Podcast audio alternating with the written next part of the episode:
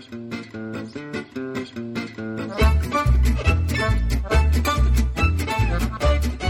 morning, followers of the podcast. Um, thank you so much for download. This is take two, and it's not going to. It's not going any better than take one. All right, here we go again. Ready, go. Good morning, podcasters. Thank you so much for downloading the podcast from Italy. I'm Jason. Ciao, I'm Ashley. Together we own, operate, and are sitting in the sala of Cacamone at La Tavola Marche, a little agriturismo in the foothills of the Apennine, in between two towns of Piobico and Sant'Angelo in Vado. Today is the 13th of July, 7.30 on the dot, on a beautiful Monday morning, full summer here in Italia. It's been a bit of a heat wave, but we've got a nice little break in that heat uh, yesterday and today, so it's very pleasant. June has come with a good amount of heat, like You mean an- July? oh sorry thank you july has come with a good amount of heat like italy should be in the summer um, but we've gone from like just hot hot hot um, to hot warm with really cool mornings. So it's been this big swing. It'll either be a low of 15 16 17 overnight and a high of 33 34 during the day which nobody likes. The plants don't like it. The animals don't like it. The people don't like it. To a high of like today's going to be 26 27 which is a perfect beautiful summer day. But when you wake up in the morning it's eh, since a we're little chilly. it's a little chilly. Since we're uh, we have a little bit of altitude where we are we're at about 375 400 meters. Um, we'll wake up and it'll be like 7 8 degrees with dew on the grass and that's something that the plants don't like either. So i never am happy with the weather always find something to complain I always about. find something to complain about, but it is full summer. The sunflowers are blooming all over our area. Um, the garden is producing. We are we are picking things almost every day. The tomatoes have started. We I'm sick of zucchini. Mm-hmm. Um, we are pickling like crazy. we're pickling like loons. Yes, the Jason planted a ton of zu- uh, zucchini, um, cucumbers, and specifically like the little Kirby ones, right? Uh, yeah. And for the first time ever, since we don't have guests this time of year, we've had the time to jar and pickle things that we wouldn't normally be able to. And Beets, pickles. Oh my God, let me beets, tell you. cucumbers. the pickles, um, our Dutch neighbor came over and I was like, Can I offer you a pickle? so random. And he goes, Are you pregnant? I said, No, they're just so good. He found a great recipe for a kosher dill pickle, which just as soon as we crunched into him, brought us right back to New York and um, big sandwiches. And God, it was. I'm loving the pickles. So we got a lot to talk about in this podcast. We'll keep on going with the garden, uh, how my surgery on my torn rotator cuff went, um, uh, listener questions and answers, and all that stuff. So let's get into it. Very good. Uh, garden talk. Uh, I mentioned that we have the cool mornings, which puts dew on the uh, plants, which creates the malattia or the blight of the tomatoes, which don't really like it They got the favor. with some of them got the fever. We go through um, every morning and try to pick off all the crispy, crunchy leaves towards the bottom, but it's gotten to the point where there's not a lot of leaves left to keep on picking. instead of kind of picking the leaves to, if you will, the ankles, you're getting up to about the knees. yeah, yeah, more towards the thigh. Oh, Um, we spray with what's called poltiglia bordolese, which is a natural, uh, natural uh, remedy to this. Uh, it's two elements, uh, sulfur and copper, and that those two things uh, kill the fungus or the mold or whatever the whatever it is that are making my tomatoes not so happy. Um, it's not working. if you've seen the pictures I just posted, uh, you might notice some of the tomatoes look like they have kind of some blue spots, like a dried water that was blue, Yeah, and they that's tint it, they tint Uh-huh. it blue. Um, it's totally organic and natural. It's what they use in the wine industry as well. And a fun fact: you ready for fun fact? Fun fact. So this was found by um, uh, in the UK, I believe, many many moons ago. That the potato plants that were downwind from copper smelting. Uh, um, plants uh, didn't have the problem. This problem because it happens on the tomatoes as well, and they they they didn't know why the one the um, the tomato plants upwind did have the problem. They found that there's particles of copper in the air from um, the factories that produced whatever they were doing with copper, and there you go. Now it's used all over the world, I guess. To Thanks for that fun fact, Jay. Fun fact. Fun fact. Another fun fact: going to our neighbor's house, uh, our lovely Dutch neighbors who we talk about often, Carrie Lynn and Luke. They uh, we went to dinner at their place the other night, and Jason noticed a uh, dolly rigged up with a backpack sprayer. So since I'm a one armed I'm a one armed man with in a garden which requires two arms, um, a, I uh, his his idea I guess it's not an invention. He said it was an old man trick. Yeah. is great. We rigged up the backpack sprayer to a little like box dolly, what you see like the delivery guy using to carry the boxes into into the shops, and um, it works great. Yes, It's I'm still- able to push and pump, and he's able to spray and still feel like he's doing work in the garden. Because when you put 20 liters of water on your back, it's just heavy and Mm-hmm. no good, and you get all that stuff all over you, which isn't, it's not bad. It's a natural element, but still. Um, but it's still a two man job. No, but you felt you were glad to be doing the work. Yeah, I was glad to be part of it. I'm very jealous these days um, since I can't do any of the, I'm getting better, but can't do really any of the physical work that um, needs to be done this time of year. Um, I look longingly as Ashley ties tomatoes and, and I came up from the garden the other day. I said, "Are you are you jealous? Like, what is going on?" it's And- a little pissy. I know he was a real pissy, and, I, he goes, "Kinda." That's I. The garden's my thing, and was like, "You're just uh, watching me tie tomatoes," and I didn't realize it would be such a blow.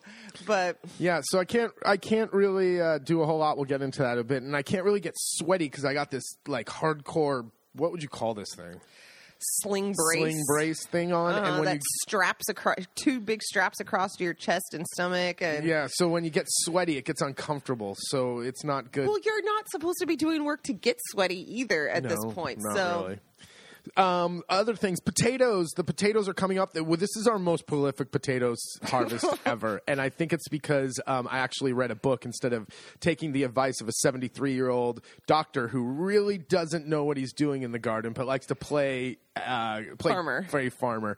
Uh, he would always have us bury the just bury the shit out of the tomatoes, really deep. Potatoes. Sorry, t- potatoes, really, really deep.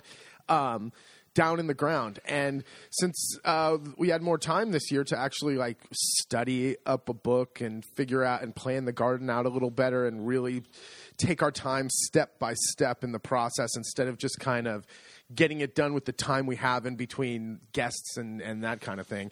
Um, we planted our t- potatoes much more superficially this year, almost barely, barely covering the potato when you put it in, and it's made a world of difference. not only do the plants just looks so happy, thriving, bushy, big, tall. Uh, to unearth the potatoes is a pleasure compared to years past where it's like deeper, they're down there somewhere, and this time it's like you put in the shovel, you barely pop it out and pull the plant out, and you're like, ta-da, potatoes. So we will have hundreds. I, I'm not be using hyperbole. We will have hundreds of kilos of tomatoes, pota- pota- well, tomatoes as well, but potatoes. And um, we, I thought I planted two varieties. I thought I planted what's called pasta gialla, yellow potato, and pasta bianca, white potato. And it turns out that I have red potatoes. we don't know how this happened. white potatoes and yellow potatoes, which is not a big deal. But um, red potatoes normally, and they're not they're not waxy red like the small ones that you're probably familiar with. These are big red um, potatoes from a place called Borgo Pace, which is right around here, and they're famous for their red potatoes because uh, red potatoes are good for really two things: um, frying because they they have a much uh, lower water content in them, so they're great for frying, making chips or or French fries, and they're great for making gnocchi. Um, which is a problem because I, it's the two of us, and the last thing I need to do is get a fry daddy and start frying He keeps talking about it. He's like, I think we need a fry daddy. It's like, I do not. and um, my gnocchi game is very poor. Um, I've made gnocchi a few times and uh, with mixed results. Either they come out um, hard, or I cut back the flour so much that they kind of fall apart. So my goal, once I get a hand back, is um, to figure out how to make gnocchi consistently. And I want them to be light like pillows. They should be when you put them in your mouth and put your tongue to the roof of your mouth. They should just, just kind of disintegrate in your mouth. Now that there's just like uh, something like uh, the passatelli, the the the uh, kind of the pasta made with the breadcrumbs. There's two different versions you can make it. Some people prefer a harder gnocchi and some people prefer, it depends on where in Italy you're making them. Some of them are hard like a little firmer to, in the mouth and some of them are, are much lighter and more delicate. Um, of course, being the contrarian, our adopted Papa Gachi says, I like the hard ones. It's like, oh, of course, Of course you do. You like green tomatoes And too. yeah, um, but I don't. I prefer the much lighter, more delicate ones, and that's my goal once I get a, a hand back because I gotta. I, I can practice quite a bit. Well, speaking of potatoes, um, and you were talking about the starch content and what they're good for. Water content. Or sorry, water content. Um, c- why don't you explain the difference between the yellow and the white as well? So yellow potatoes are good for um, like um, boiling. They make great boiled potatoes. Um, they don't do so well for roasting. I mean, you can roast them. Wait, when you say boiled, do you, does that also mean mashed? Yeah, boiled, mashed. They got they have more water. They have more of a, uh creamy texture to them um, when you eat them. When you, I find when you roast them, they in they're nice in the mouth because when you eat them, they're creamy in your mouth, but they don't get a crunch on them because they've they've got a little bit more water in them. The white potatoes um, are great for roasting because they're lower in in um, in water content. Um, but I don't find I find when you boil the white potatoes, they just kind of they just kind of like explode, right? They they just kind of start disintegrating from the outside, and then you don't really pull up a whole boiled potato. Again, you can boil. You can all of these. They're potatoes, so you can do everything with all of them. It's just um, I don't know. Um, this is my profession, so you use the right ingredient for the right job. So I would, I wouldn't, I wouldn't go and buy yellow potatoes if I knew I was going to roast them. I would buy white potatoes or red potatoes. I wouldn't, um, and I don't boil the white ones because I know that when I boil them, like say I want to make a pasta, uh, potato and green bean salad. That's a yeah, that's common that I make in the in the summer. I really don't want to use the white potatoes because they're going to come out. They're going to start falling apart on the outside, and then they're going to look. They're going to look yucky. Not. They're just not going to have a nice. Uh, look when you toss them with the green beans and the olive oil and the vinegar and all that kind of stuff. Um, I don't know. It can it can be used. e- They all can be used either way. But the red potato, we got red potatoes, which was not. Well, not, and it's hit or miss. Like we went and dug some up, and it was red potato, red potato, white potato. So it's like, wait, what? And we weren't quite sure. Um, we have planted quite a few, uh, like Jason said, and we're not quite sure. Was does that mean there was a few red potatoes in the mix? At first, he was like, "Do you think the red potatoes turned white?" And it was like, "No, I definitely don't think that was the case." But uh, we're, I guess it's going to be a bit of an adventure uh, surprise as we unearth these to see what's under each hole. my, I think the simplest the simplest answer is the correct answer. I think that they had a, you know 20 red potatoes left in a sack and they threw them into an open sack of white potatoes because they come potatoes come in 50 kilo uh, seed potatoes here come in 50 kilo sacks. So 50 kilos is a like that's that's hundreds and hundreds of potatoes. So i bought half a sack of um, half a sack, 25 kilos of what I thought were yellow, and 25 kilos of what I thought were White. White. So what I think happened is they had I don't know 20, you know, a little bit at the bottom of a sack of red and threw them into an open sack of white and sold that to me. Not the end of the world, but No, but it was a kind of a funny, like, wait, what? First, we were surprised they were red, and then we're getting used to the idea of having red potatoes, and now now yesterday yesterday we went to dig up a, a one plant to to have some potatoes and it, they were all white it's Yeah. like what is going on here uh, we're also seeing um, a, a uh, cross pollination of p- tomatoes and peppers this year. So we have these pepper or these tomatoes called um, Indigo. Indigo, and they're black. They're really strikingly cool looking. and they're uh, think of them as kind of a little bit bigger, about the size of a cherry tomato. a, a big cherry tomato. Um, smooth skins, totally round, uh, no striation, no stri like no um, like a smooth tomato. Now the one the the indigo next to one of the Costolutos or one of the uh, Belmonte, I don't know, one of the other tomatoes, they're coming out kind of flat twice the size with the same coloring, but a totally different shape and look It's than crazy. all the other indigos. I got to take a picture of that one. Um, also on our peppers, we're supposed to have the. You, you ever seen the the small? Uh, we call them pimentos. The the the small peppers that are that they stuff. They'll they'll they're small red and they'll they'll stuff them with like a piece of cheese and a um, Anchovy. anchovy and they'll put them under oil and you'll see jars of them all over Italy. Well, those are starting. ooh, I planted them next to the ancho.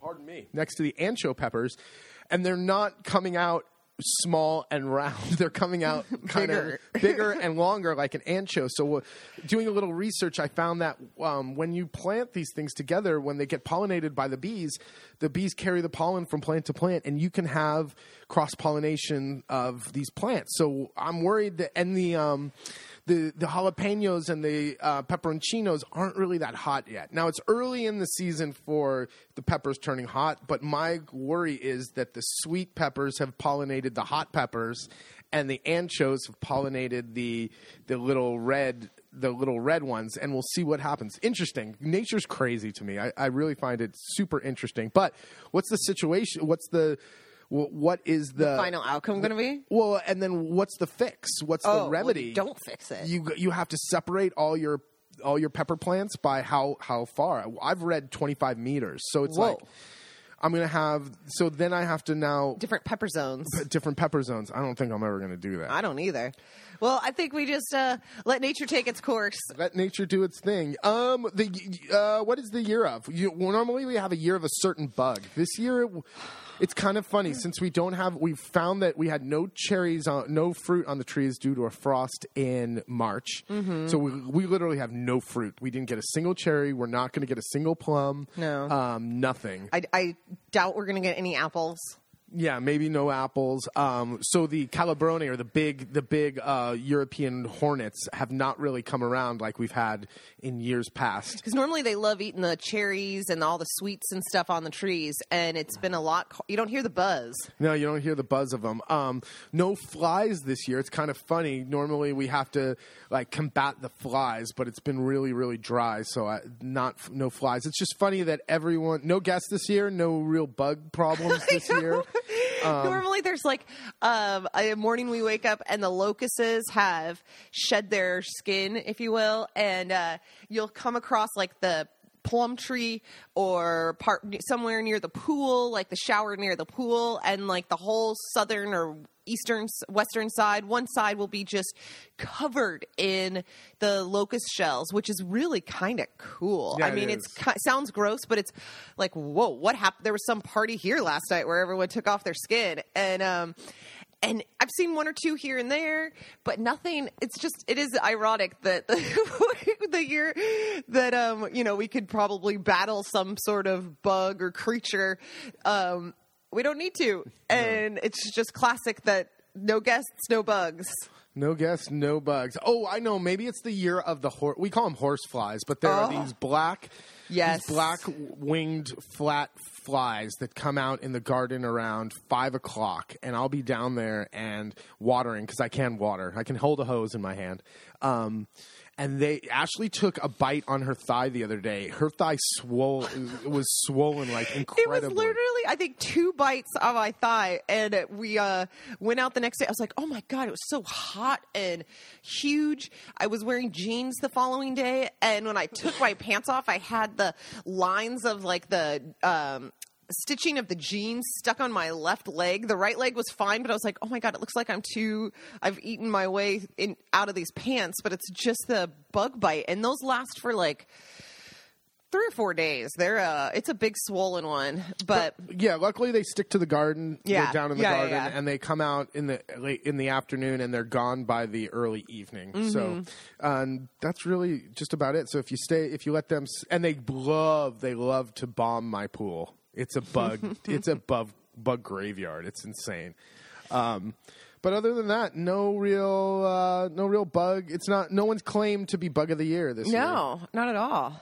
The tractors have finished going through and cutting the grain from all the fields around. We had the the hum of diesel engines uh, last week. They've uh, cut all the grain. They've balled up. They've baled up all the uh, uh, paglia. What's paglia in English? Hay. Yeah, all the uh, no hay is what they Straw. eat. Straw. There you go. They've balled up all the straw, and now the next thing the tractors will come through is turn the soil and plant the autumn crops. So It was also funny because the other night I was doing an interview um, for some book about female entrepreneurs and sitting outside chatting with the author. And um, it was a Zoom with video and stuff. And I could hear some of the tractors coming by. And I said, Oh, do you want me to stop for a second and let this tractor go by if it's going to be pretty loud? And she was like, No, no, it's fine. I can't really hear anything. And I had just been saying how she was asking what's some of the most fulfilling things about living out here or since we've started the business. And I was saying how for Jason, it's never about the, um, accolades from reviews or from international press or top 10 cooking class lists. He could pretty much care less. It's when the oldies and the neighbors drive by and check out the garden, and um, which is very true. And um, at just at this same time as I'm kind of saying this, um, moments later, the tractor comes by, like I said, and sure enough, beep beep, starts honking. And um, she was like, "Well, I heard that." I said, "Oh, he's honking at Jason. He's in the garden." And another tractor or two came by and did the same. And I just thought it was kind of perfect timing and reiterated my point of it's uh, it's kind of nice to be out there in the garden and seeing the um, the I don't know whether it's the big guys on the big rigs, kind of giving you com- credit. that was Capelacci on the combine. Uh-huh. I love seeing the combines go down our road because it's just it's massive. it's massive. It's the biggest machines that kind of come around here. Our Um, road is pretty narrow at some points. Not like crazy narrow, like you'll see in some other parts of Italy. you can pass two cars. You can pass two cars, but uh, there's parts where the clearance isn't very high with the overhang of the trees, and it's just like it just looks massive out here. And I'm sure it's the uh, mini size compared to like what they're taking around fields in Middle America. Yeah, but for But us, it's like, Whoa, take a look at that. That's a big machine. we sound like there just is no entertainment either. That we're like, look at that That's another thing. I've found that I do miss the guests every year. I'm- What? at the end of the season, I'm like, get these people out of my house. I don't want to see anyone. But now it's to be honest, it's quite honest, it's boring. There, I since I can't do all the jobs that I really like to do. There's not a lot to do. Studying my driving test, that sounds like fun. I know. Study Italian. Why would I want to better my language skills? Why would I want to do that? And Gaji's only here kind of in the mornings to bust chops and break balls. And so, yeah, it's kind of quiet. It is kind of quiet. So, and there's nothing going on. There's they've started to pick up a little bit. Like there's uh, Fano Jazz outside that was last week, but any of the uh, manifestation. Oh man, if that's not the right word in English. Um, Just a, events. events uh, have been all canceled. I thought, oh man, maybe we could go to an air show this year because there's tons of air shows all over Europe uh, in the summer. Nope, everything is canceled. So Or they'll say rescheduled for fall or something, but we'll see. we'll see about that. So it's just kind of the dog days and not a lot really going on. Um, speaking of dog days, let's talk about going up to Bologna and the surgery because thank God we live where we live. We might have it be 34 in the heat heat of the day, but we went up to Bologna for Jason's surgery. Last last day of June. Uh huh. And the evening we arrived, um, it was six o'clock or so when we got there after terrible traffic, and it was 37 degrees at six o'clock. with no air. That's what we if that's what we realized. We're really lucky. There's always a little breeze where we live. The next day at 11 in the morning, it was 37 degrees. It was just like in the center of the city, you're like, oh my God, this is, thank God we live where we live. Yeah, um, Bologna is oppressive heat, and not only is it the it's not the temperature, it's the fact that it's a walled stone city. So you're like walking around in an oven, literally an oven, and the And this is gross, but like you've got your mask on, or when you're walking around outside, you don't need to have it on. But when you go into a place, you always put your mask on. And I would find myself like almost using my mask, or not almost, but definitely like. Um, like wiping the sweat off my chin or face, and then I was like, "This is so gross" because now I'm breathing through this thing, and it's becoming like a sweat rag at the same time. It's uh, Yeah, and no air, no air moving. We we we're here even i we even when you get down a little lower, we're a little higher uh, up in the hills. But even when you go down a little lower in our area, there's always just air moving. Yep. and that makes a huge difference. The two things there's not a lot of well, there's a lot of green, so at night the the heat the the Earth lets the heat go and the air moving. And when you go to a place like Bologna, where it's in the plains, um, in what was that? Just the wind. Oh. Closing the in, door. in the flatland, there's no air in that in that town, and the stone holds it, and you're just. It's eleven o'clock at night, and you're walking around, and you're just like, "Oh my god, somebody kill me!" So It didn't feel humid to me. no, it wasn't humid. It was just hot, Uh-huh. Exactly. like a different heat hot. And in the Mm-hmm. morning, it had that warm, like that eight o'clock.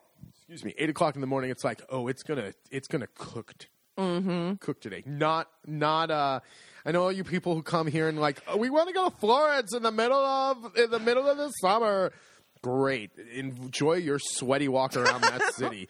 I will not be going there. It is it is oppressive. Florence, um, anywhere in Umbria, um, That just sits in a bowl. it just sits in a bowl. That's Umbria. uh, Literally mean, is means the sha- uh, the shadow. It's in the sh- it's, it's Shadow of the uh, peonies. in the Apennines, and there's no air there either.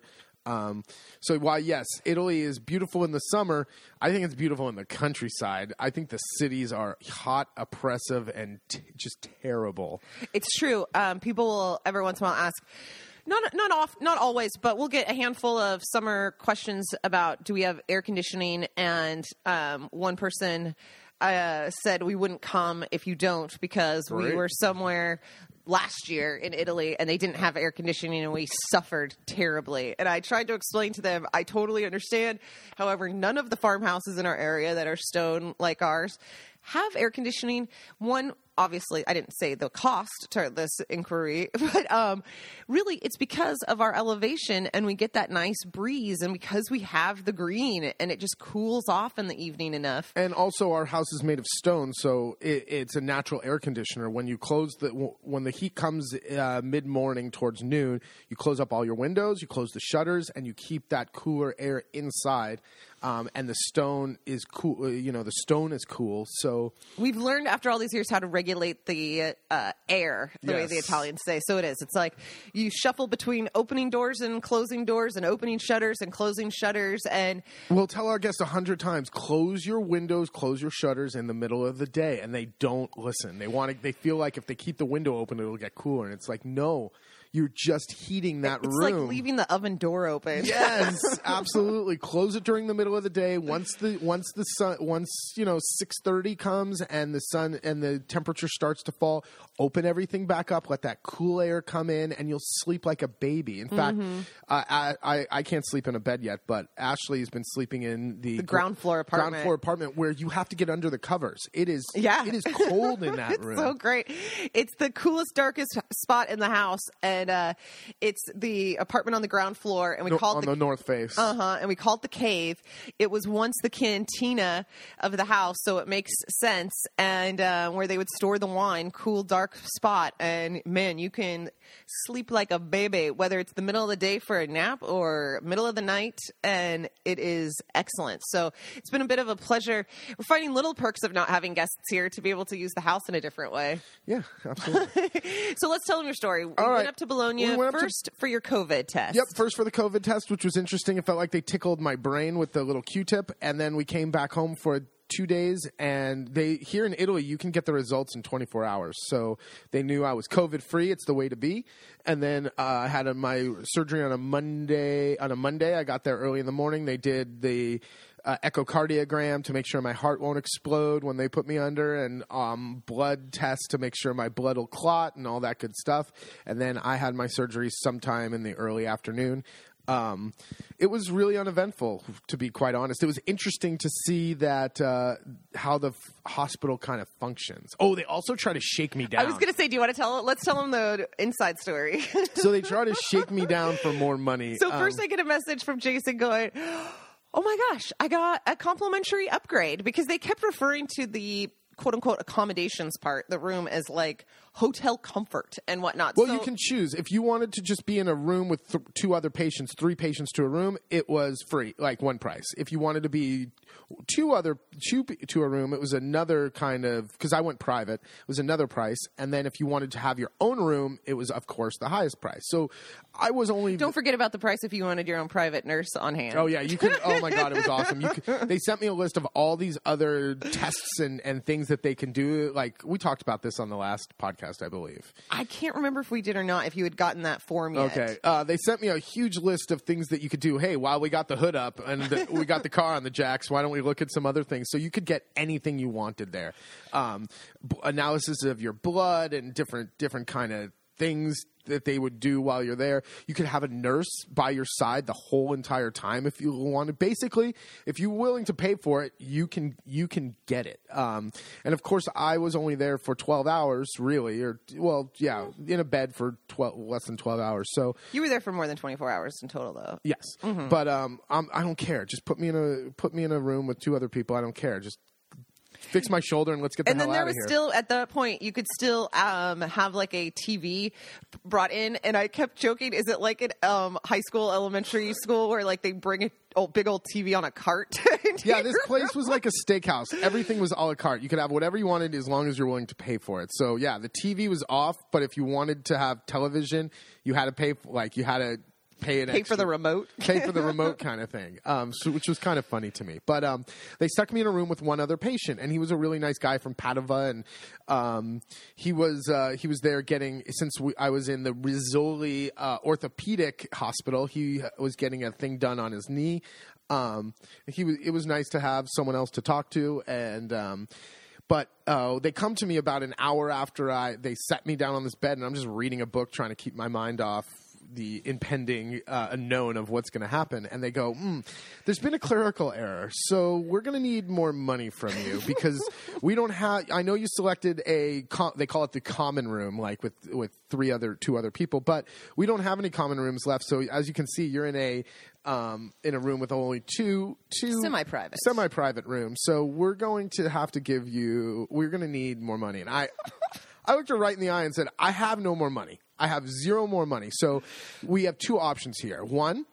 I stay here and we do the operation, or two, you send me my money back and I go home right now. And that I looked her dead in the eye, and Wait, you but you said it so funny because very Italian. I don't have another lira. Yeah. You, whenever you say you don't have any more money, I find you say no, I don't have another lira. I don't know why they don't use euro. Probably because euro just came around. But you say I don't have another lira, Uh-huh. and um, she could tell like, oh, this guy's not going to give us any more Well, money. because they sent you the um, they sent me a preventivo or a estim- or a uh, the bill, like the official bill. and you have to pay for everything before you get there. So I sent my money, and and they got it, and everything was good. They're not going to let you your ass hit that bed until you've paid, right? So I'm good to go.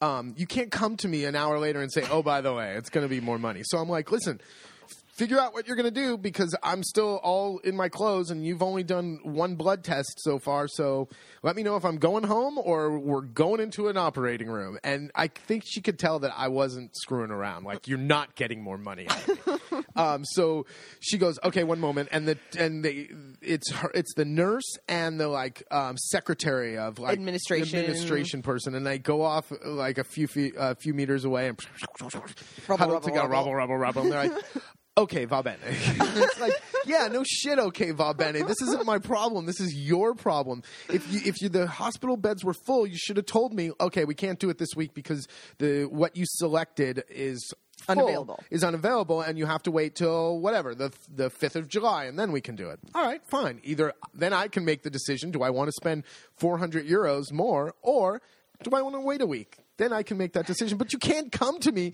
after I've got the tag on my wrist. You've got I'm in the bed. I'm in the bed. Like I'm sitting here in the bed. You've already stuck me with a needle, and now we're going to start talking about more money. Jason, so the text goes from "I got a complimentary upgrade" to "They're shaking me down." the shakedown has begun. Is actually what you said. yes, the shakedown has begun. So um, that that was that was a little that was an interesting little quirk that happened. And then one, another thing that I realized is that the the doctors, the anesthesiologists, the surgeons, the the those people don't the real work and th- and I know for those of you listening who've who've been into a hospital and have medical procedures done you're like yeah no shit. But for me this is my first time. I've never really had any interaction in a real hospital.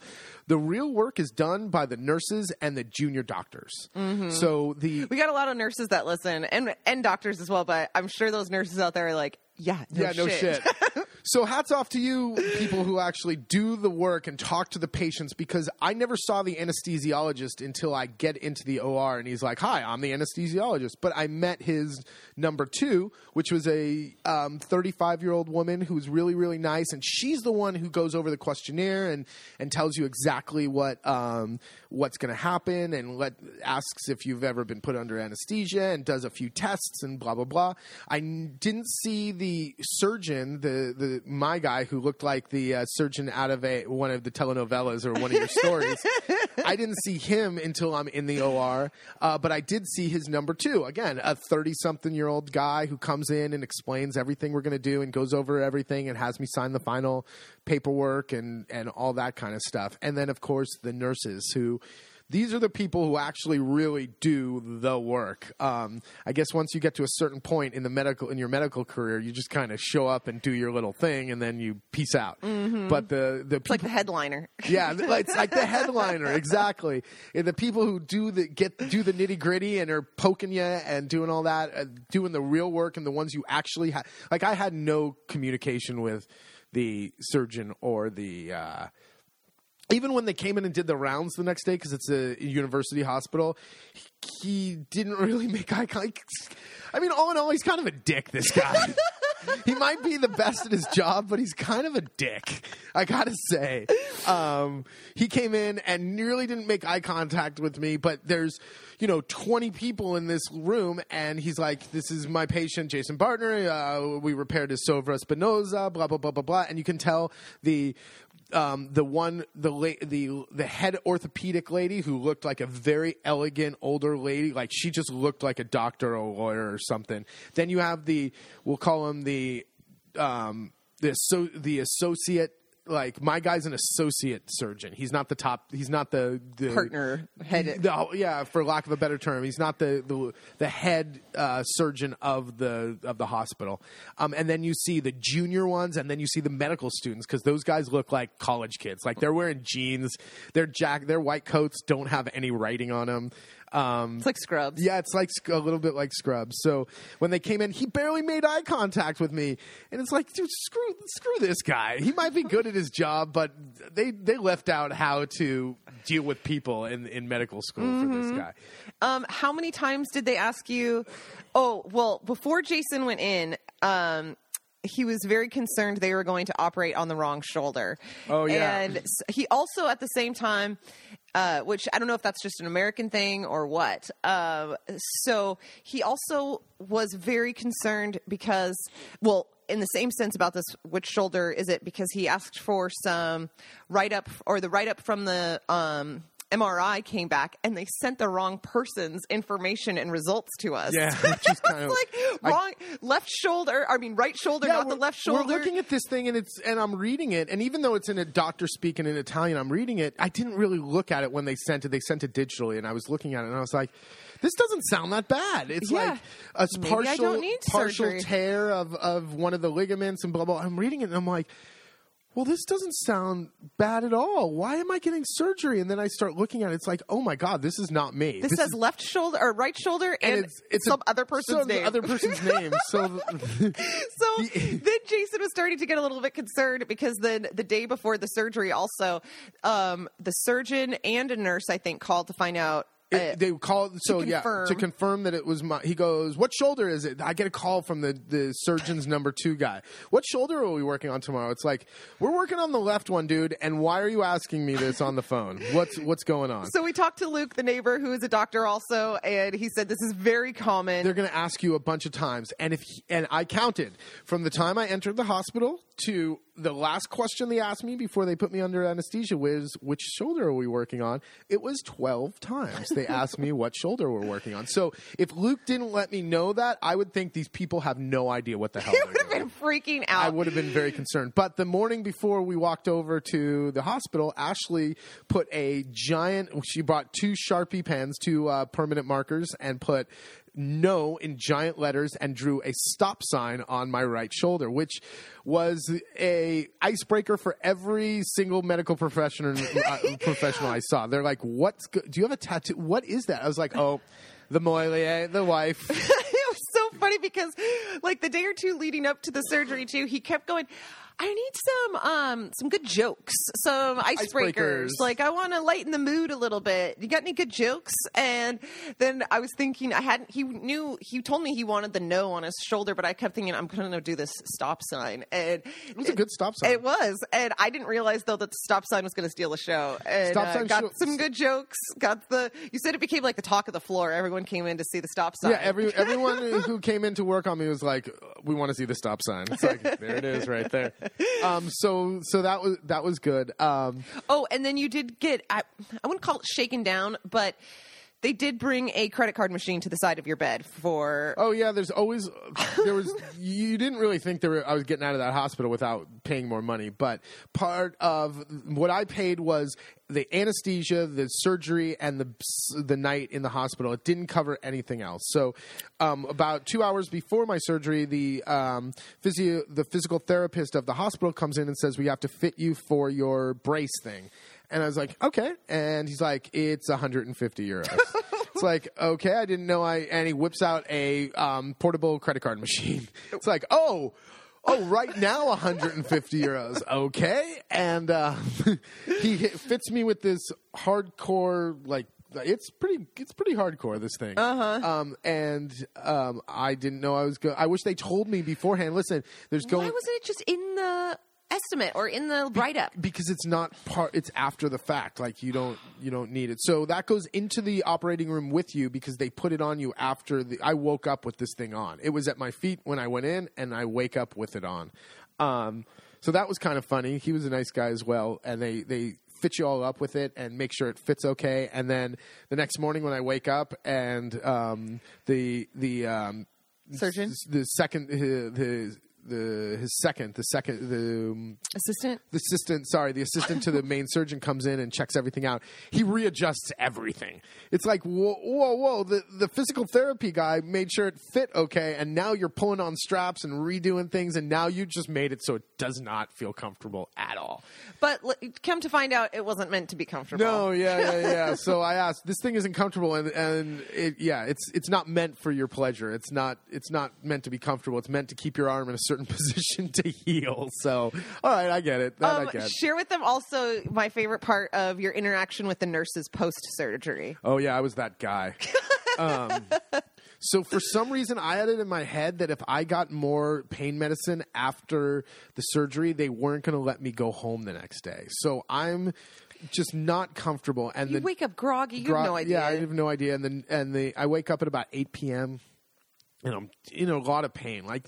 Just like not like acute pain, like someone poking you, just like this dull, like I can't get comfortable and blah blah. blah. And fi- the the nurse comes in every hour, hour and a half to check on you. How are you doing? Well, I'm in the pain. I'm in pain. Well, let me give you something for the pain. No, I don't want anything for the pain. No. And finally, at about midnight, um, she comes in and I'm awake and, uh, and she can tell I'm not very happy.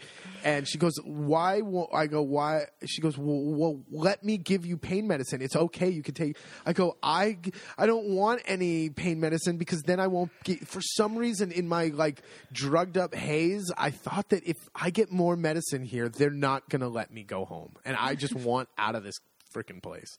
Um, and she looks me dead in the eye, and it's like twelve thirty, and I guess she had enough of my shit because she said, and lit- this is a literal translation. She cursed me. She goes, "What the fuck does having pain medicine have to do with you going home? Don't you want to sleep?" And I was like, "Whoa, whoa, whoa, what?" and it was like, "Oh, okay, yeah, I'll take some pain medicine." and she gave me an IV. She gave me a. She stuck a needle into my uh, into my IV, and I went to sleep wake up at 5.30 in the morning and um, she comes back in again and is like you have to pee. If you don't pee we can't let you go home. Like she knew this was the way to my thing was wanting to go home. She's like you gotta pee. You gotta pee. If you don't pee you're not going home. And she hands me this like container thing to pee in and i'm like well i can't pee laying down like this. She's like you can't get out of bed I'm like, I can't pee laying down. If you want me to pee, I let me just stand up. She's like, you can't stand up. You've had, you've had, um, you've you've been under um, anesthesia, and she's like, you could jira your testa. You could like get dizzy and fall over. I'm like, well, you're here and you operated on my shoulder, not on my legs. So if I stand up, I'll pee. And she's like, well, what if you get dizzy? I'm like, well, then just push me on the bed and I'll just be fine. Um, so I stand up, I pee, everyone's happy. Uh, Ta-da. ta-da! Um, and then I go back to sleep for a little bit. Um, that was like, like that was earlier. That was there, there was no sun in the sky, so God knows. I wake up at my normal five thirty in the morning, and now the orderly comes in to check on me. Do you want some water? Do you want a biscotti? Do you want anything? No. I'm like, no. I want to walk around. I, let me just like let me just walk around. He's like, you can't walk around. You can't walk around. I'm like, why? He's like, you just had surgery. I go. I know. I had surgery on my shoulder. There's nothing wrong with my legs. He goes, I go, why? Why? He goes, because you could fall down. I go, okay, I'll tell you what. You're here. If I can stand up on my feet for 30 seconds and I'm not wobbly, will you let me walk around? And he looks at me and goes, okay. So I stand there for 30 seconds while he does some things in the room. I'm fine. And now that gave me the permission to now just walk the halls, which pissed the night nurse off considerably because every eight minutes I'm walking by the nurses station. It's not a big floor. I'm walking by the nurses station, just pacing the halls at 5:30 in the morning. Um, she did not say goodbye to me when her shift ended at 7:30. So it was really interesting to see the hospital change over. Everyone gets there at 7:30 in the morning. The the night people go home. It's at about 7:15 the the next crew comes in. The night nurse goes home. She walked past me. She did not even look my way. She had had enough of my shit. Well, you're night. the asshole. I that, know. Like, they're just a pain in the ass guy. That's like, oh god. You were also the youngest by probably twenty years. 20, 20 years at least. Um, and then uh, once the hospital kind of started getting going, you can't walk the halls anymore because now you're in the way of people. They're starting to get people prepped for morning surgeries. So I'm the guy sitting in the doorway just staring. I'm just staring at people. I'm I'm literally sh- my good shoulder leaning up against the uh, the doorway of of my room, just staring. I wanted freaking out of there, and I saw the. Um, I saw the the uh, all the surgeons get together for doing their rounds and blah blah blah blah blah. And breakfast came through. For some reason, they don't serve real coffee. You, you they either have fake coffee with no caffeine or horrible tea. Oh. And I don't know why you couldn't have a coffee. I'm like, why can't you have real coffee? She's like, caffeine, it's a drug. And I'm like, oh god, you, But you pump pumped me me- through with drugs all morning long. And by the way, I'm gonna go into, I'm gonna have like DTS here if you don't get me some coffee because I could feel it coming. I'm an addict to caffeine. Um, so that was about it. The, and then getting my discharge papers took forever. So I was very anxious to get the hell out of there. By 11 o'clock, I was a ghost, and um, that was it. Trip home. Trip home with a stop um, at our basically new favorite truck stop cafe, truck stop diner. We talked about it on. Ashley's favorite one. We talked about it on a few podcasts ago um, in January when we went up to London and we stopped and stayed in Imola. And um, with the COVID test coming back and forth on the same day and then coming home from the surgery, both times we stopped at Ca del Pozzo in this truck uh, Imola. stop. This truck stop diner, for lack Yes, of a better and term. we discovered while we were there because, of course, they have a huge poster of it, which we didn't notice the first time because we were unaware of the show. But our one of our fun um, TV shows that we enjoy, the Camionista in Trattoria, Nasty. Camionisti in Trattoria, um, the truck drivers in Trattoria in diners, whatever, uh, that he has stopped there and. Only Ashley can pound a giant plate of steaming hot pasta when it's 38 degrees outside and like the surface of the sun. It was good. It was weird. They did a pasta with beets, and I had never had a. It looked like spaghetti, but like a weird. It looked like like Play-Doh spaghetti, like a Yes, weird color that it shouldn't be. And I thought, oh god! But I'd seen a couple other people ordering it. and I thought, I maybe I made a huge mistake. it was excellent. I, I got to admit, this place is a is a scene. If for t- you, it's ten bucks. You eat the, the food is decent. The tables are a little sticky. the The clients are a little rough around the edges. The waitresses are short with you, but it's a scene. It. Listen, it is what it, you want it to be. It is what you want it to be. it is not fine dining, but it is.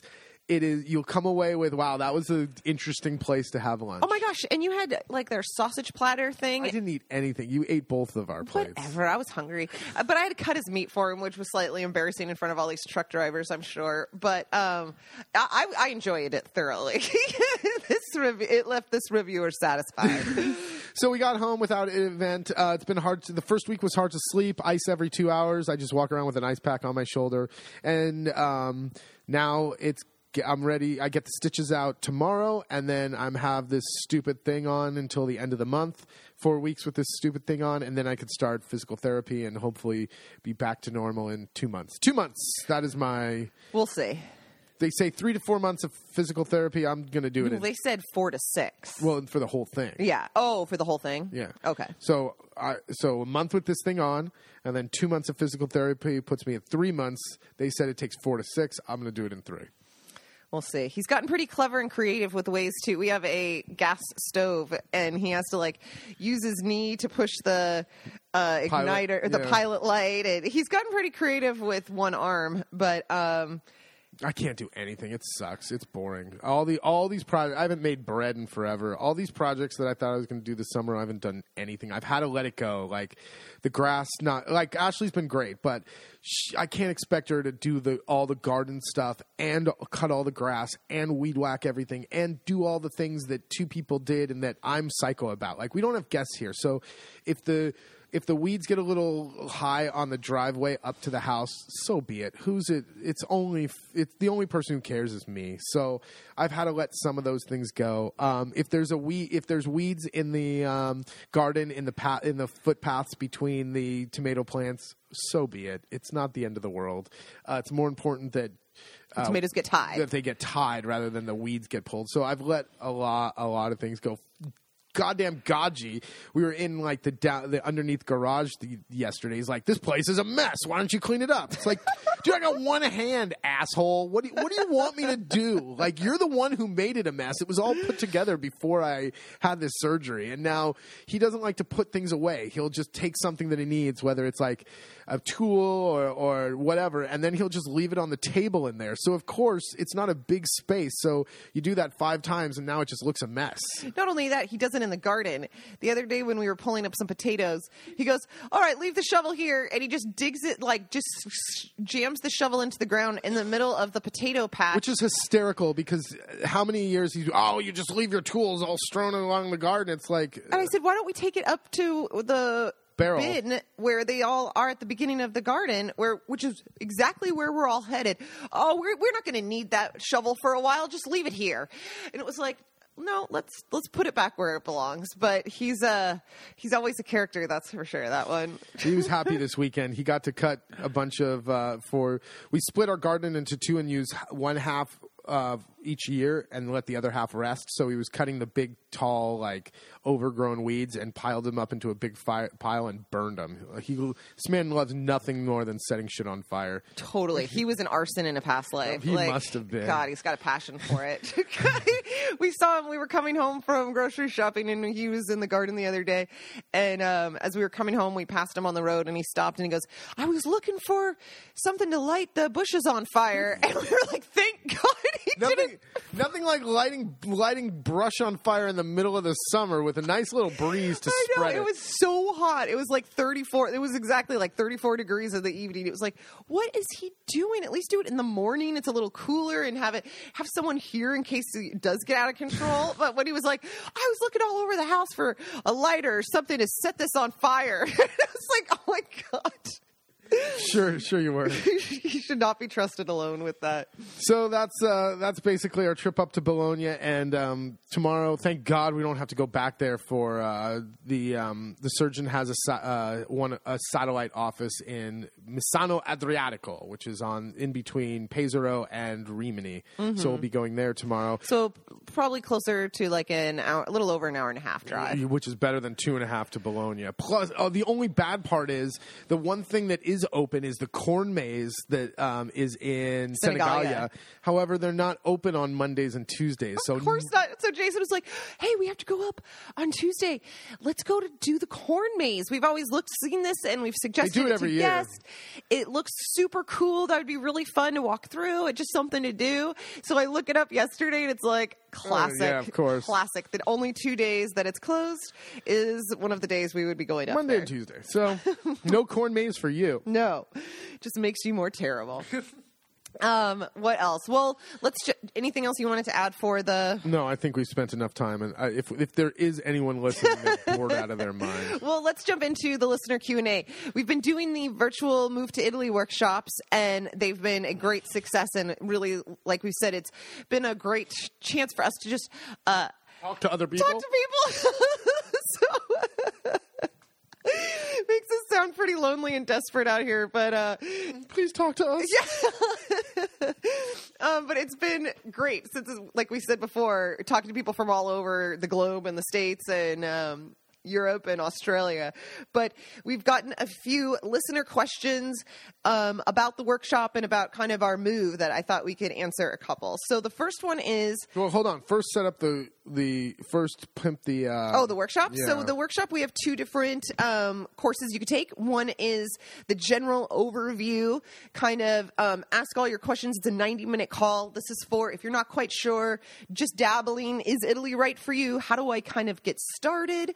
Maybe this is something I'm interested in in a few years, or maybe you just have already started the. Yeah, maybe you've already started the process and you've got some just super specific questions, and you feel like I've already got citizenship through blood or you know you don't need to go through some of these other aspects and um, so that one is a 90 minute call and the other is uh, and that's 250 euros and then we have um, that also includes a couple worksheets and checklists and 90 days out before things to get done um, and also if you're planning to start a business a few items to put on that timeline checklist.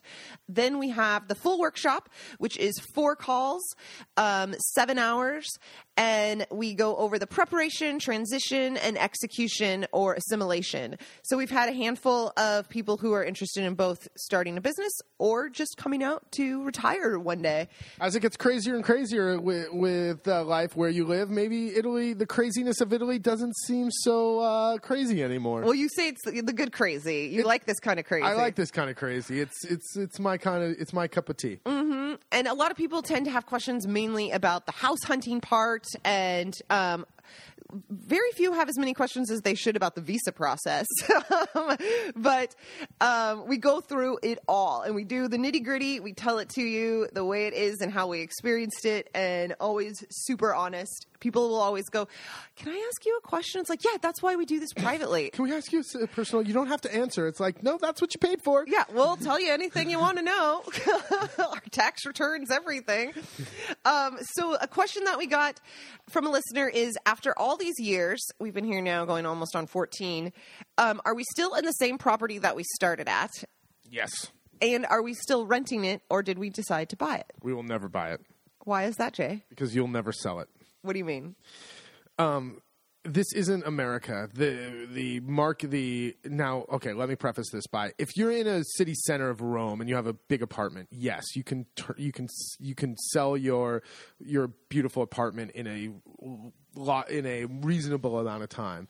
But when you get into these big farmhouses down these dirt roads in the middle of nowhere in a less traveled touristy place, this this house is huge.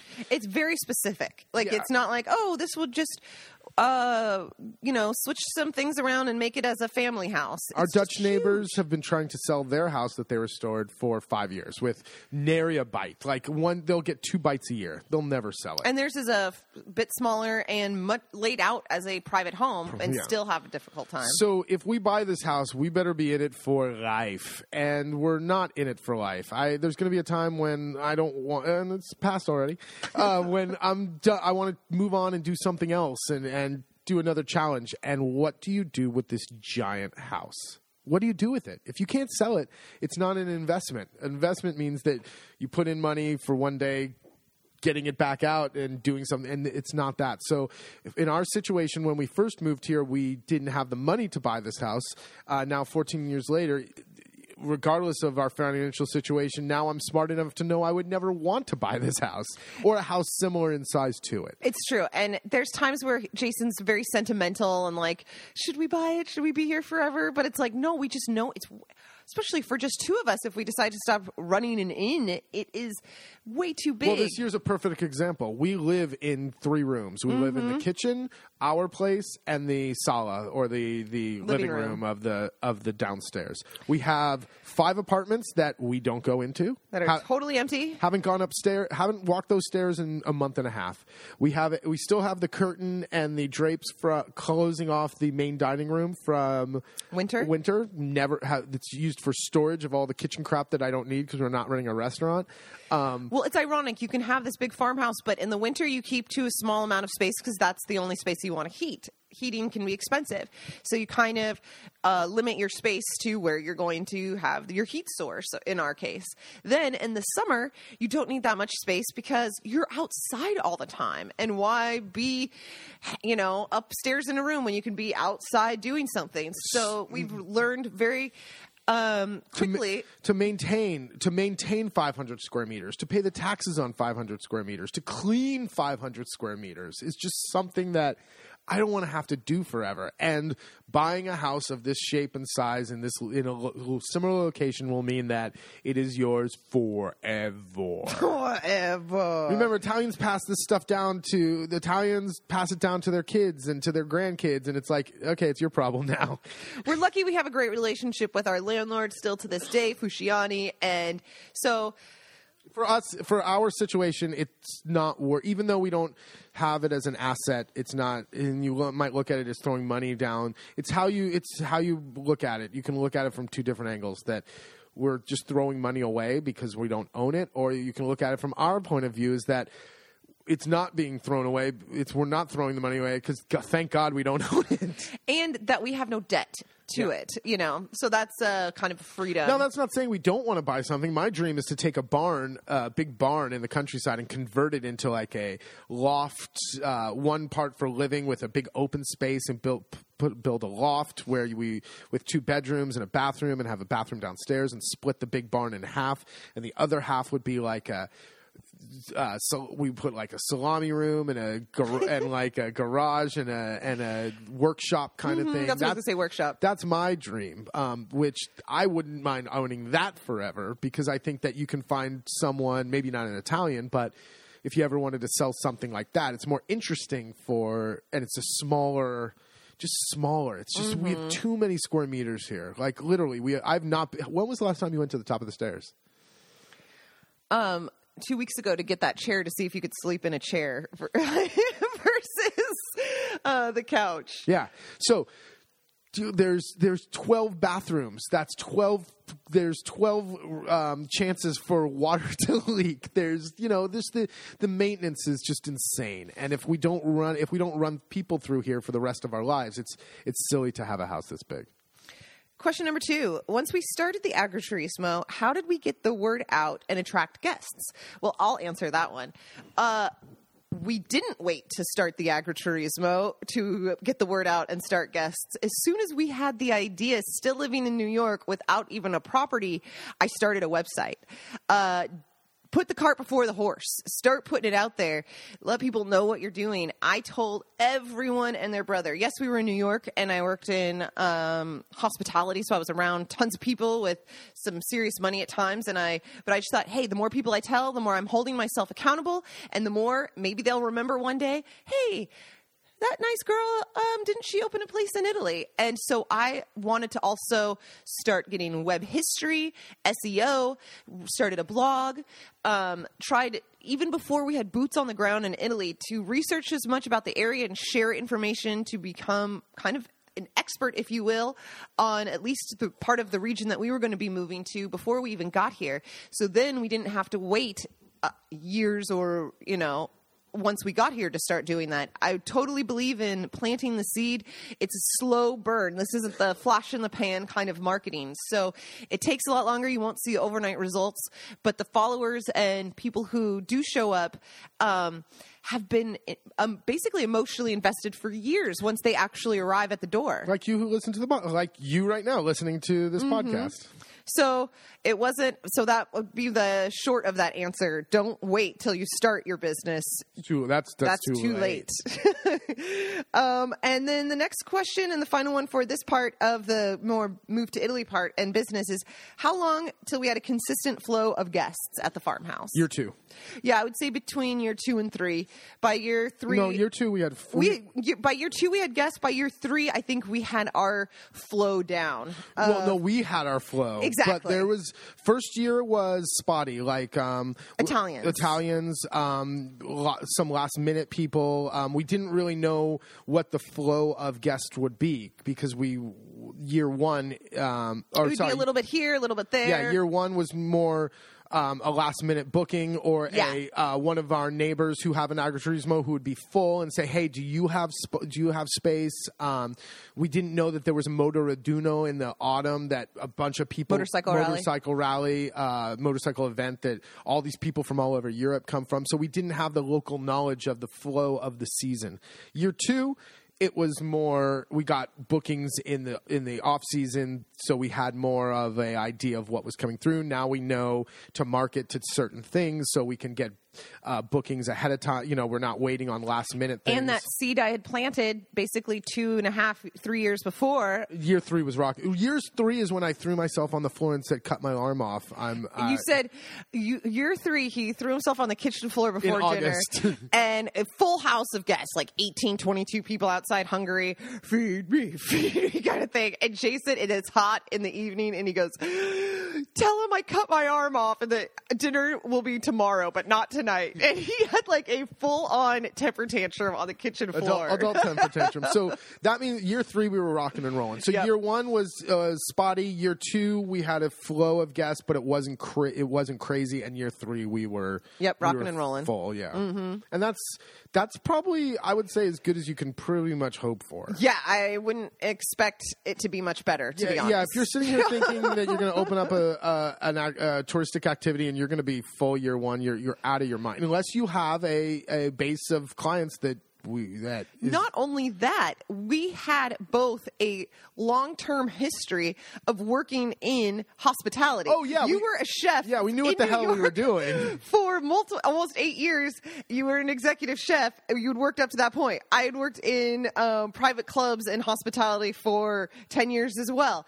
The it wasn't so it's we could handle the stress of. Um, having guests early on, We knew If what we were doing. We knew what we were doing. If you have a booming first season, good luck. Congratulations and good luck because it's going to take you time to figure out how to get your timing down for dinners, how to clean the rooms the right way, how to set your schedule so you have enough time to clean the rooms. All of these things that or just how to run a hospitality business. Like I, we get a lot of people in these workshops who are like, "I'm an IT person and I want to run a bed and breakfast." It's like, first of all, why? you don't know. there's what- so many other things you can do. it- um, Italy needs more people in, in technology, and if you want to have a room to rent or let or whatever, that's fine. But you're basing your you're spending your whole entire life savings and your future on something you have no idea about. Listen, I would like to be an engineer. I think that sounds really cool. But do you want to go across the bridge that I designed and built Just because you like just because I bridges. like bridges? I don't I know. know. Um, another question was about old stone farmhouses and heating and the nest system. Uh, yeah, anything is possible, right? But remember, when you you can't put a square peg in a round hole. So you love this idea of an old stone farmhouse. Well, let's and that you're only going to come out a few times a year. but you want the technology of today. It's all possible, right? Anything's possible with enough time and money. However, how are you going to get um, floor heating without ripping up the floors? How are you going to put in these um, sensors and systems and run all these wires when there's this isn't a drywall wooden framed house? This is a stone stucco house. There's nowhere to dr- when you drill into the wall, you just drill into stone. So see, how do you run the wires to do this? Now, if you're taking a ruin and going from the bottom up, shoot, you can do whatever you want. You can marry the old and the new, which is the mo- which is really really interesting. That's what I would love to do is have the conver- like like having a resto mod car. You have a 55 Chevy on the outside, but on the ins but on the inside you have disc brakes and a real motor and and uh, you know all the things that make a, a comfort car instead of having and safety. and safety and a real suspension instead of using all these technologies from the 50s that yeah this car is is is old but it is also going to kill you um, so think of it that way as that you unless you're going to tear the whole house down how are you going to put these modern systems in without without tearing up the walls and tearing up the or floors? having um, even in our place because of the stone walls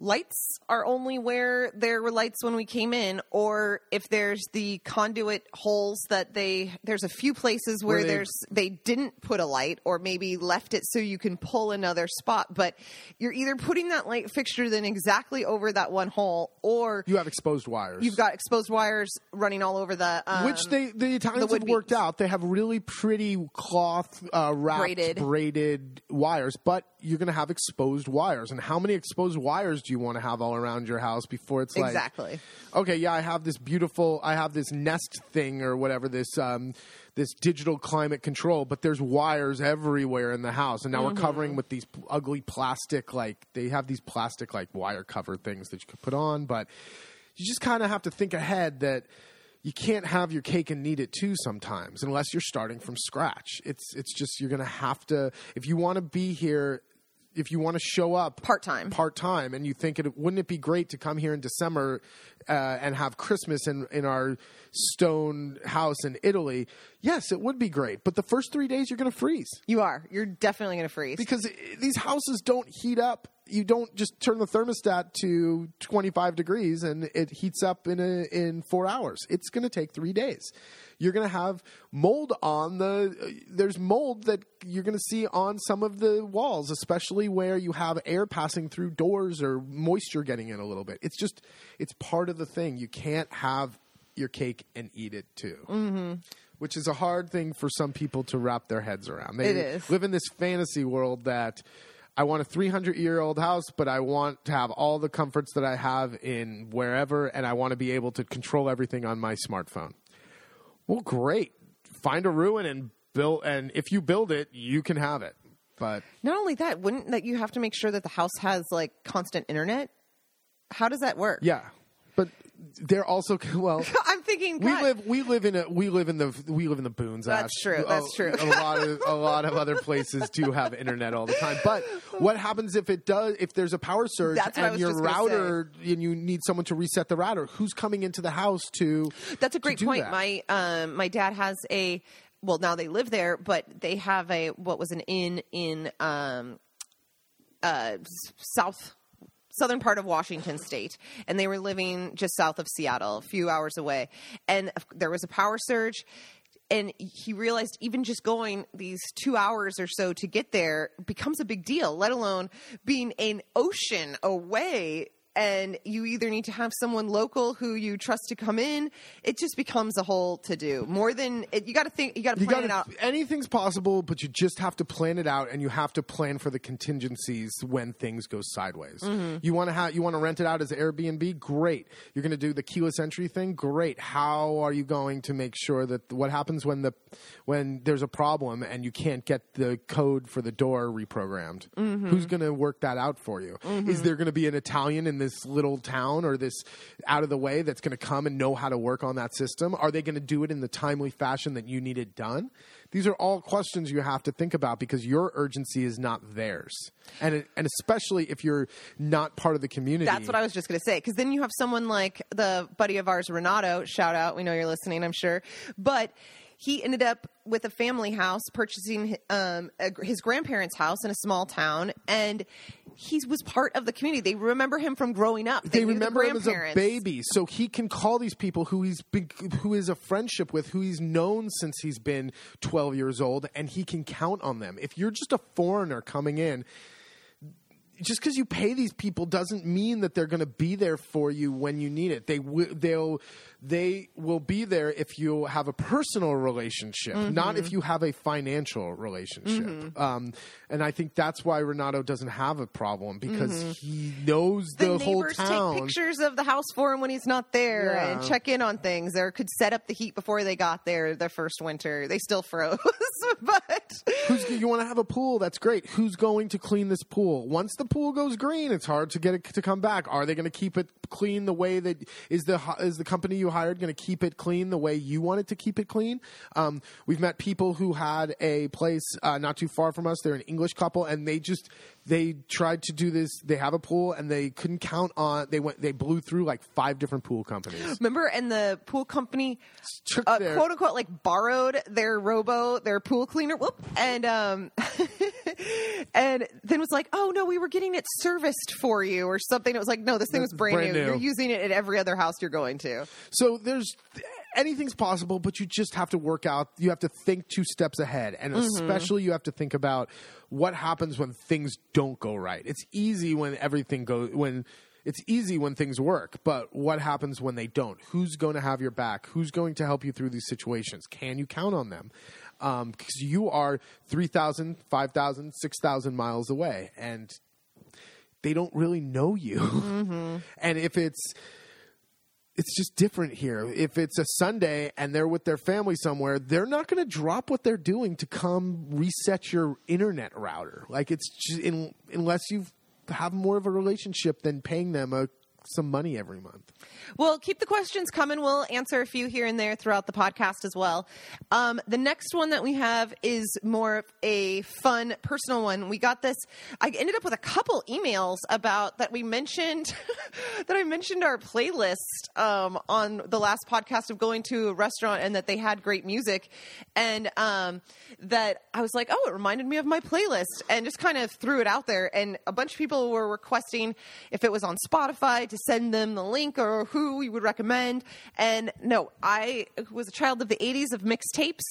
I have um, a iTunes playlist that I just have created myself, so it's unfortunately not on Spotify and unable to be shared. But I thought I'd give you a few of the musicians that um, are on my list for you to be able to check out and look up and add to your dinner mix or cooking mix or whatever it may be.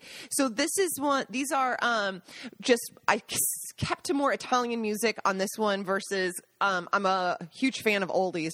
If you've been here for the cooking classes, you know there's a great mix of blues to Italian to classic rock, a whole little bit of everything. But this one I thought I'll keep it more foreign um, since it'll be something different for you to look up. So um, a great one is Adriano Celentano, and I'll write these down on the blog as well. Um, this is just fun dinner cooking music. Fred Buscaglione, Giampiero Matriani Trio. This is who does the intro music to our podcast. Gigi D'Alessio, Louis Prima, he's classic, of course. Um, Mossi and Fatone. Mina, she is a super famous Italian artist. Natalino Otto. Ornella Vanoni, and this is one of my absolute favorites. She sings L'appuntamento, which is just a heartbreakingly beautiful song. Um, Quartetto Cetra, and this is Crapa Pelada. Crapa Pelada, da pa pa, beep, beep, beep, beep, beep, beep, ooh, ooh, ooh. And it, they have great fun music. That one I just love and play over and over. Um, Ronald Naldi, Tito Schipa, and then two French ones that I just love are Charles Trenet and Zaz. Is um, kind of a little busker music with a lot of horn, trumpet, and I love it. It's really fun. I really don't know much of what she's actually saying, um, but I find it to be just really fun jazzy um, and a kind of great throwback. So i know it's hard to write down or spell out um, as i'm saying these different names right now but um, like i said i'll put it on the blog and that way you can go and copy and paste and look up a bunch of them for yourselves. So this is kind of more 40s 50s italian music and um, a guest or actually not a guest but someone we were consulting with had requested the list and he sent me a few of his faves too. So if you've got any good ones that you think um, that I should add to my list, email it over to me or um, include it in the blog post comments. I'd love to hear from you guys. I'm always um, expanding our blog or our music list. Oh, one that's in English that's kind of fun and a little kooky and weird, but um, some of Andrew Bird is kind of cool. Um, I'm trying to think of a few others right now, but those are the main ones I'd say go check out and research for something different for when you're cooking dinner or having a little drink on the patio this summer. Well, it's going on 8:50. It's time to wrap it up and I'm going to bring it home. Jason had to run outside and turn on the water for the garden. And oh, are you back before we can say goodbye? He just came back up. Is there anything else you wanted to add? No, I had to change the valves on the drip system. That's what I thought. Well, thank you guys for hanging in for this longer edition of the podcast. yeah, an hour 18. Not Wow. bad. All right. Um, who knows when, like as usual, when we'll be firing up the mics again, but without the guests. Send us the questions, and it makes us definitely do the podcasts sooner. Um, because otherwise we think, I don't know, is this just boring stuff? Does anyone care? Not really. I know. For the dozens listening out I there. know. We love you guys. Thanks for listening. You know where to find us. LaTavolaMarche.com. Oh, start planning your 2021 holiday. Um, L-A-T-A-V-O-L-A-M-A-R-C-H-E dot com. You can find us on Twitter, Instagram, Facebook, all at La Tavola Marche, or follow me on Instagram at Ashley Bartner. Have a great day. Ciao, ciao.